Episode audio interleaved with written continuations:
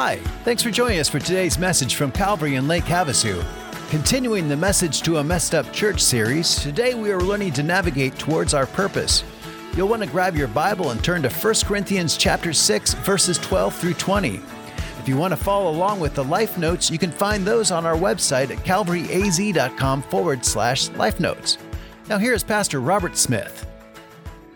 You can go ahead and have a seat. And as you get settled in, let me encourage you to open your Bibles or Bible apps to the book of First Corinthians, chapter 6. If you don't have a Bible, we'd love if you would uh, make use of the ones of the Bibles in the chair in front of you. Uh, it's on page 1134. You will find First Corinthians, chapter 6.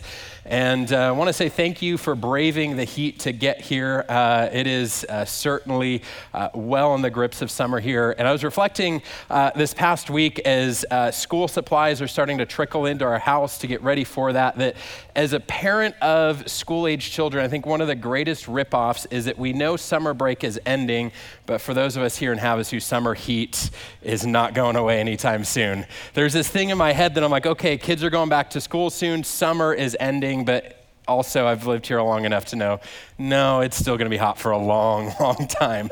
Uh, but I, with that, I do have one announcement I want to uh, tack on to what Pastor Sean shared, and that is uh, that our school, Calvary Christian Academy, we've got a preschool through eighth grade school uh, that is just an awesome private Christian uh, school. We uh, are gearing up for a great year. I say we, I don't do anything except drop my kid off and cheer them on as they do a great job, but they're gearing up for a great school year, and they asked me to share this is an unusual announcement, but they've got openings in every grade except seventh grade.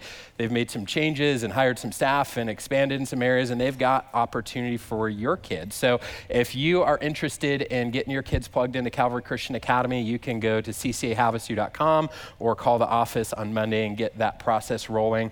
Because uh, if you've thought there's no space, well, that is not a, a an inhibitor, and also they've got some really awesome opportunities uh, that may mean your child can go to school tuition free there if money has been the issue of getting them plugged in. You can ask them about that. They'll get you all those details uh, for that. But as I mentioned, uh, school supplies are trickling in and uh, at our house, and it got me thinking about uh, how we mix the old and new and how sometimes that works and sometimes it doesn't. And what I mean by that is if you think back to school age uh, and you were in this time of, okay, we're getting ready for the next grade, maybe you're moving from fourth to fifth grade or something like that. You have this, this little bit of review time, but by and large, you move on completely. You don't have your textbook from last year, you don't have your teacher from last year. A lot of times, you don't even have the same supplies, the same backpack and clothes. You get everything new, and there's this reset because uh, you don't mix the old and the new. It's not just with, with education that that's the case. Most of us grew up in a time before rechargeable batteries. So we were told not to mix old and new AA batteries, or even worse, the C or D batteries. And, and it wasn't just a conspiracy from the battery companies to get you to buy more batteries. There's actually like a safety reason there that a, a new battery mixed with an old can actually cause that old one to leak or explode. Like it's, it's legitimate. I did the, the research for you, so you didn't have to. Um, and, and you may question that, but none of us would question that with like our groceries. None of us come home with a new gallon of milk and, and look at the old one that's been in the back of the fridge for maybe a little bit too long. And go, well, let's mix them together and make like two decent ones. We would never do that because we understand that oftentimes mixing the old with the new will just ruin the new. And I share this because there's a spiritual implication here too. Spiritually, we have to understand that oftentimes mixing the old ways of living with our new life in Christ just ruins the new. And Jesus spoke on this frequently. He would even use metaphors to help people understand this. He talked about putting new wine in old wineskins, and I don't know how that works because I've never made wine with wineskins or made wine in general for that matter. Um, but he talked about how you don't do that and how you don't put a, a new piece of unshrunken fabric on an old garment to patch it because it will tear it and, and create problems. And he shared these to say that, hey, we don't mix the old way of living with the new life we have in Jesus. And as we continue to dive into 1 Corinthians and look at the issues that the Corinthian church was struggling with, we see that so often the issues tied to their desire to bring things from their past way of living and keep them with them as they have this new life of following Jesus. And today we're going to see that uh, pretty clearly in uh, chapter six. We're going to look at the second half of chapter six and look at all the ways they were trying to, to hold on to past cultural and lifestyle things while also seeking to pursue Jesus and why that was creating issues for them. So let's take a look at this. Um, passage and see what uh, we are looking at today. So, 2 Corinthians chapter 6, we're going to start in verse 12, and it says this. It says, All things are lawful for me but not all things are helpful. All things are lawful for me, but I will not be dominated by everything, by anything rather. Food is meant for the stomach, and the stomach for food, and God will destroy both one and the other. The body is not meant for sexual immorality, but for the Lord, and the Lord for the body. And God raised the Lord will also raise up by his power. And do you not know that your bodies are members of Christ? Shall I then take the members of Christ and make them members of a prostitute? Never. Or do you not know that he who is joined to a prostitute comes one body with her? For as it is written, the two will become one flesh. But he who is joined to the Lord becomes one spirit with him. Flee from sexual immorality. Every other sin a person commits is outside the body, but the sexually immoral person sins against his own body. Or do you not know that your body is a temple of the Holy Spirit within you, whom you have from God? You are not your own. You were bought with a price, so glorify God with your body. So there's some interesting things going on there. You probably understand why there's the uh, PG 13 caveat uh, in looking at this, because Paul is, is diving into some pretty uh, serious issues that are going on there. Some pretty uh, big picture issues, but really, I think these are important for us to look at and, and to process how we interact with these as well. Because he starts with this idea of how do we navigate the things from both our past life, but also from the life that's around us. And, and I want to start there because I think that's really helpful for us to process as well. And, and the first thing that I think Paul's showing us is that, that navigating culture requires intentionality and godly wisdom because he starts with this statement all things are lawful for me and if you notice it's in quotations it's like they're they're maybe you know, idiom of Corinth or their statement slogan. Hopefully, it's not their church mission statement. That would be even more problematic. But, but this is something that they're saying a lot. They're like, oh, all things are lawful for me, so I can do this. They're, they're firmly living in this, this reality. They understood they had freedom in Christ, which is true. If we have a life changing relationship with Jesus, we have freedom from sin and bondage and slavery to our rebellion against God's and we also have freedom of how we navigate our life. And they were overusing that freedom to live in areas of sin and rebellion. And, and even more than that, they're looking around them at some cultural realities of, of the things that were common in their city, which we'll get back to in a minute, and going, well, hey, this is okay because everyone around us is doing this. And I don't think this is just a struggle for this church uh, on a different continent a couple centuries ago, but this is a struggle for us as well. How do we live? As people in a culture that, that we're interacting here, we're present here, but we're also living holy and set apart for the Lord. How do we navigate those two things? How do we have wisdom and intentionality that, that we're not living in sin like they're being rebuked for, but we're also able to interact and be relatable to the people around us and, and live in this moment? And I want to camp out here for a little bit because I love what he starts with here and the, the concepts that are contained. And um, and several years ago, I heard a pastor kind of give a, a, filter or metric for how we can process through this. How do we take the, the cultural items that are around us, the decisions, the actions, the lifestyle items, and filter those through? Is that to be part of my life or not? Uh, and he gave a, a three part filter that, that I think is helpful, and uh, I want to share it with you. And that is, as, as we look at these things, we basically put these different cultural items in one of three buckets. And the first bucket is that we receive it we go, hey, there's no morality or sin issue there. There's no objection to that. We're just going to receive that into our life. Uh, some, some examples or some innovations that have happened. Air conditioning. None of us are like, hey, is air conditioning sinful? No, we praise the Lord for air conditioning. Um, and we are thankful. None of us are like, did the guy who invented air conditioning know Jesus? No, we're just praising God that he, uh, he made this happen uh, and allows us to be here and not be completely drenched in sweat. Similarly, for those of you that are of the jogging variety, none of you questions, hey, is that a, a, Christian exercise option? Or do we need to find a Christian jogging program? No, we just say, hey, that's an exercise. If you're so inclined, maybe not this time of year or you might die, but if you're so inclined, go jog and exercise. And so, where there's not this direct conflict, where it doesn't directly go against God's instruction, it doesn't appear to have a moral implication. We just receive that with thanksgiving. We say, Thank you for the innovations of air conditioning and automobiles and these things that, that we get to enjoy. The second one is also pretty simple. The second bucket, it's either we receive it or we reject it. And we look at things and we see how they're explicitly against God's instruction for us. They go directly against God's word, and we reject it.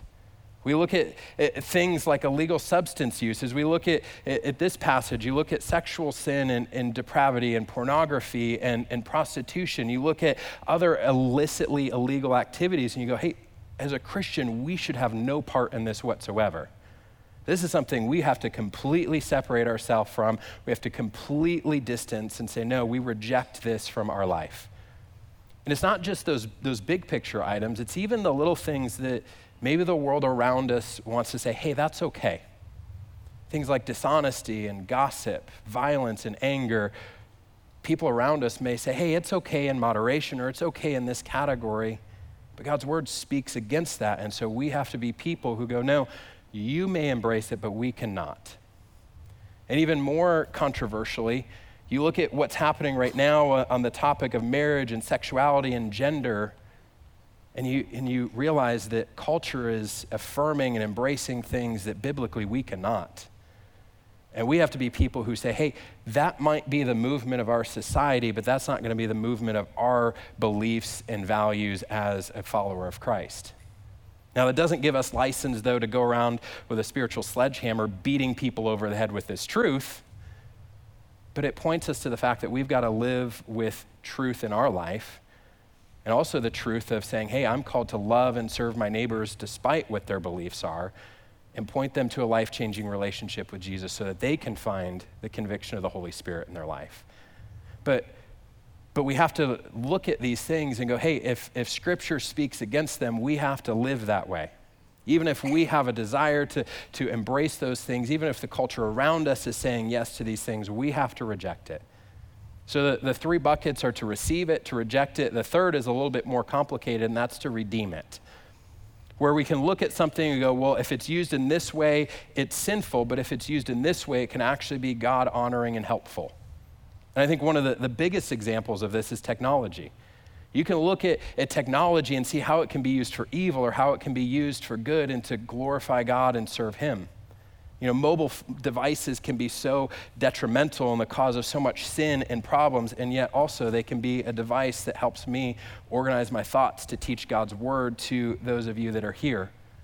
You think about social media and how that can be such a, a, a problematic area of, of sin and depravity, and yet our staff works to use that and redeem it by presenting content on teaching God's word and, and, and helping people follow Jesus on a daily basis on those platforms. Our, our, our video technology here is another example. Certainly, the cameras and video and live streaming can be used for evil, but with our, our tech team, they're used to bring God's word and, and worship into over a thousand homes and living rooms and cubicles and kitchen tables every single week.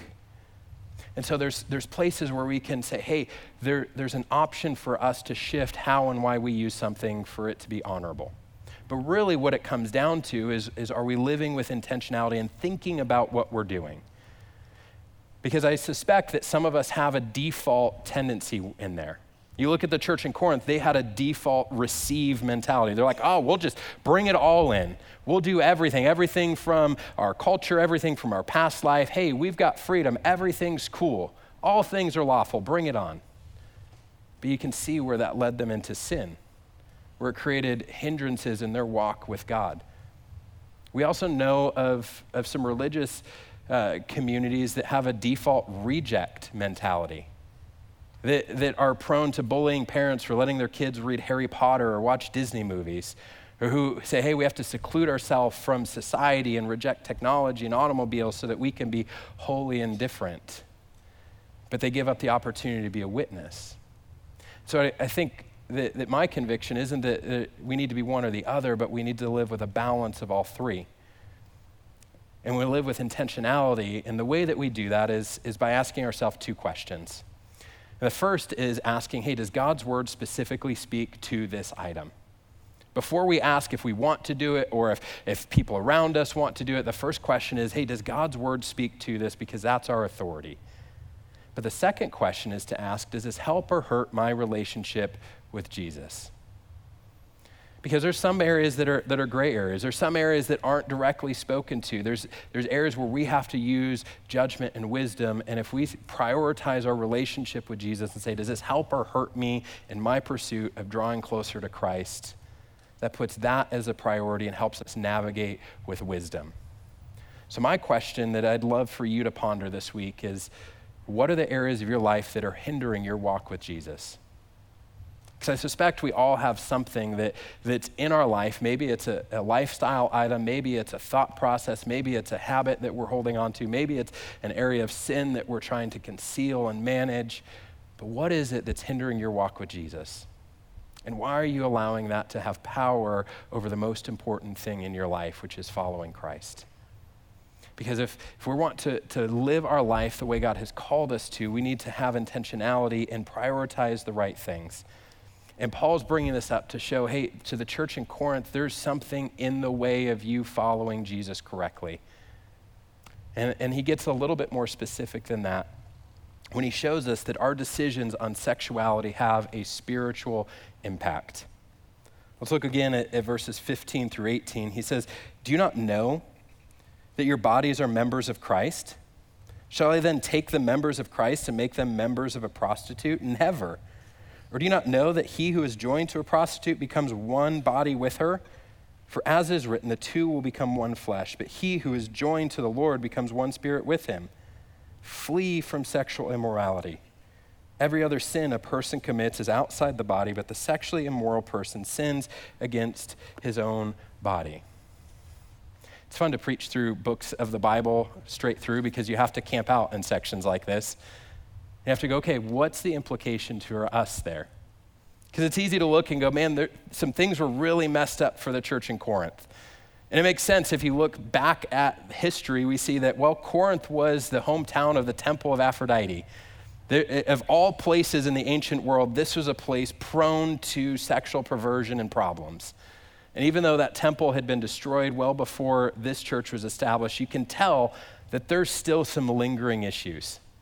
Because basically, what Paul is saying is, you guys don't realize that the use of prostitutes is a problem with your pursuit of following Jesus. He's like, this should be obvious to you. It's obvious uh, from the outside looking in, but they were in that place of struggling with this issue. And see, I, I think we're prone to look and go, man, they're way more messed up than we are. But I'm not quite sure that's the case. The context that they were living in had maybe a little clearer picture of this, but here we are 2,000 years later in a different continent, still struggling as a society with this topic. See, we're people who, as a, as a, a, a country, are celebrating, condoning activity that is morally opposed to God. We're, we're a society that, that creates entertainment of TV and movies that contains content that not long ago would have been adult only content.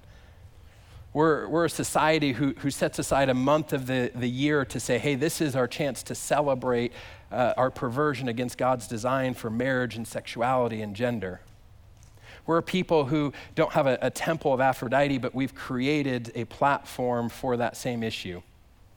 We've, we've taken the internet and created the greatest platform for pornography that has ever existed in the history of the world.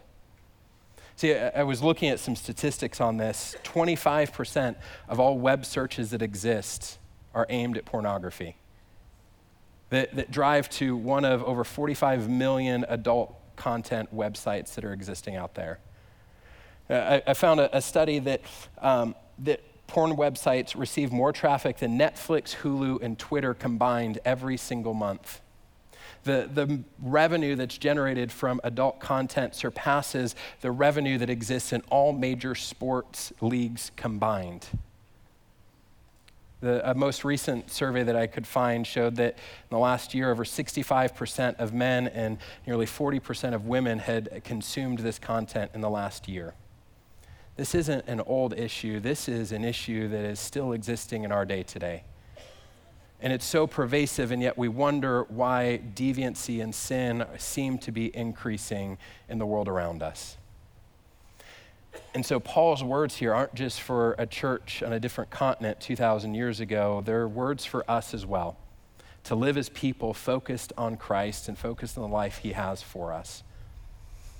And so, as Paul explains to them how they were out of bounds and was trying to get them back into some semblance of moral uh, living, he gives them a couple of things. He first gives them a proper context for their sexuality, and then also helps them see what happens when they step out of it.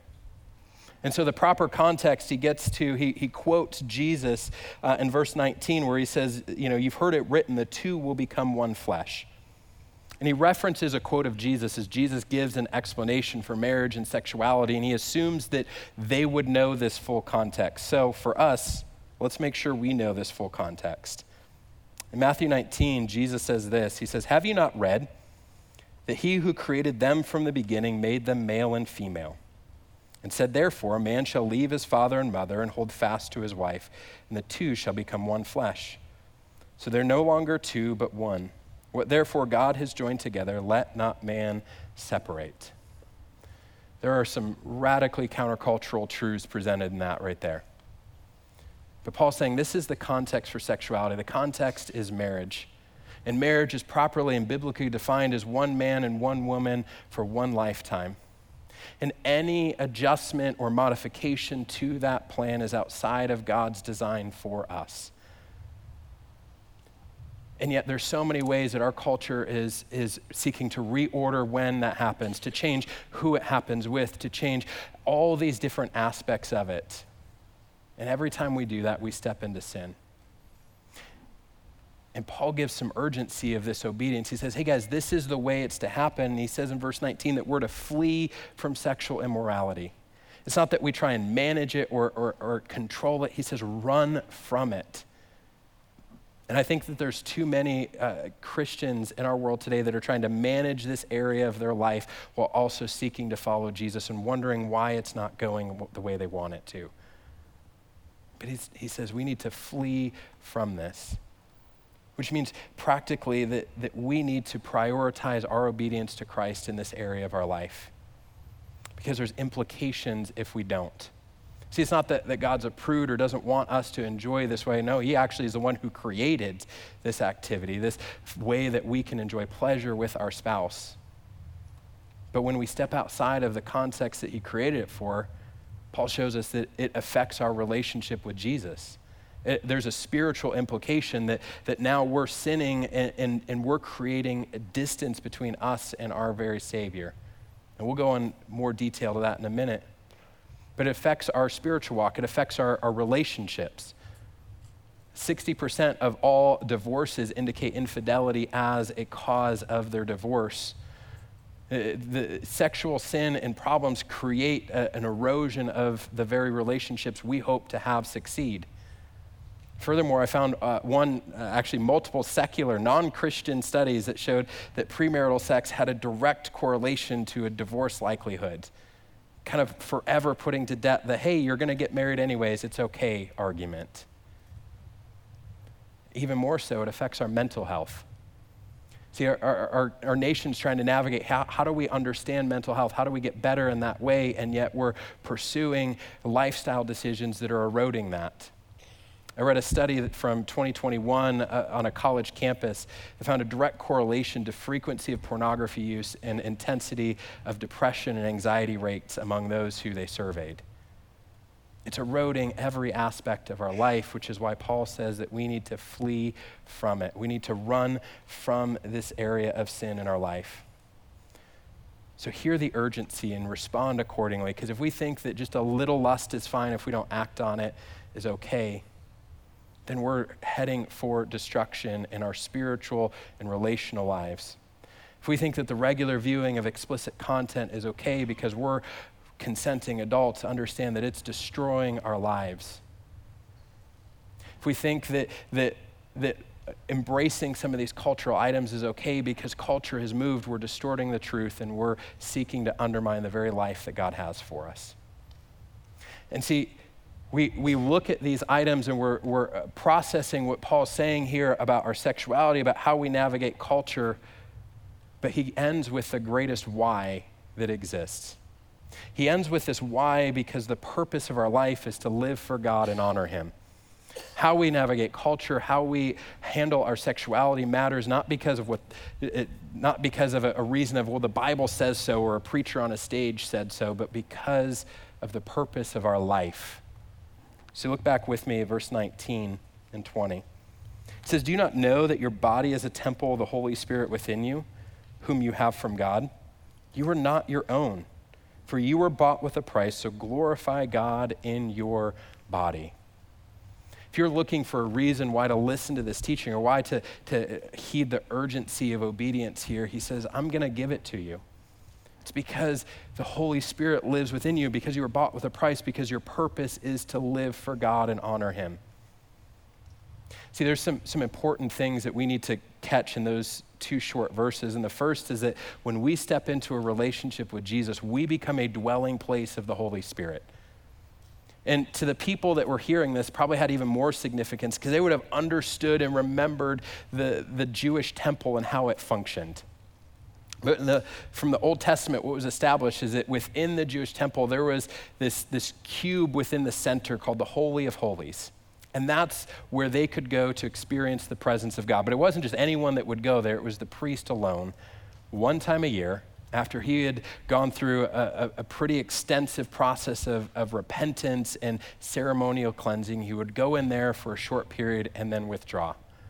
Because he understood that if, if there was not that ceremonial cleansing, not that repentance, you can't mix unholiness with holiness. But Jesus' death on the cross changed all that.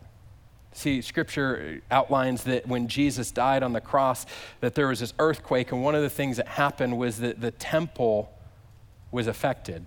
The, the curtain, the veil that, can, that separated the Holy of Holies from everything else was torn in two from top to bottom, showing that that wasn't the only place to experience the presence of God anymore. And we keep reading, we get to the book of Acts as the early church is established, we see that God pours out his Holy Spirit on all the believers in that day, and, and the same carries true for us today. That when we profess Jesus as our Savior, when we believe that He is the Son of God and Savior of the world, that He died on a cross for our sins, and we say, Hey, I want to live for you, He dwells within us to teach us, to guide us, to help us, to rebuke and correct us, to explain and help us understand what it means to follow God. But Paul connects these two things. He says, if your body is a dwelling place of God, but if, if this area of sin is sinning against your body, you're bringing sin into a place where God's residing. He says, you can't mix holiness and unholiness. And yet, when we live in this area of sin, that's what we're doing. But even more so, we understand that this is possible because we were bought with a price. He says, remember, you were bought with a price. And the, and the background of this statement is that when we live in sin and rebellion, we separate ourselves from God, but we also rack up this debt of sin where, where we owe a, a penalty, we owe punishment because of what we've done against a holy and righteous God. But because he loves us, he sent his son Jesus to restore the relationship, but also to pay the debt that we owed. See, he's holy and righteous. He understands that, hey, there's a debt that's owed. We can't just write it off like we're trying to do with student loans right now. Someone has to pay for it. And that someone is Jesus. Instead of us, that wrath and punishment is put on the perfect Son of God and Savior of the world on our behalf. So that we could be forgiven, so that we could be made right, so that our debt could be repaid and we could have a clean slate and a fresh start.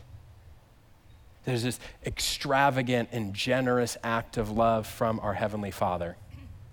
And there's this idea of why would we continue sinning to abuse this grace that we've received? In Romans 6, Paul uh, clearly spells that out. He's like, no, you wouldn't keep sinning. You're not going to abuse the grace that you've received. Instead, you're going to live for God with your life because the response to the fact that, that the Holy Spirit is in us and we've been bought with this price of the Son of God is that we live for Him. That we say, hey, the purpose of our life is to live for God, to worship Him, and to, to orient everything we have on Him. See, Paul in Romans 12, just a few pages back, says this He says, I appeal to you, therefore, by the mercies of God, to present your bodies as a living sacrifice, holy and acceptable to God, which is your spiritual worship. He says, Don't be conformed to this world, but be transformed by the renewal of your mind, that by testing, you may discern what is the will of God, what is good and acceptable and perfect. See, we're told to, to use our lives as an act of worship, not as something where we're, we're dabbling in sin and trying to also pursue Jesus. But instead, to fully devote our life to glorifying God and honoring Him with everything we do. Because God's living within us and because we've been bought with a price, the, the most glorious price of Jesus giving His life for us.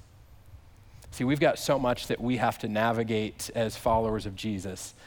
We have freedom in Christ, but we have to use that freedom to walk in holiness and walk in intentionality and wisdom. And I hope that the, the direction of your navigation is, is forever fixated on glorifying and honoring God with your life. Because as it shows here, God loves us so much that he bought us with a price.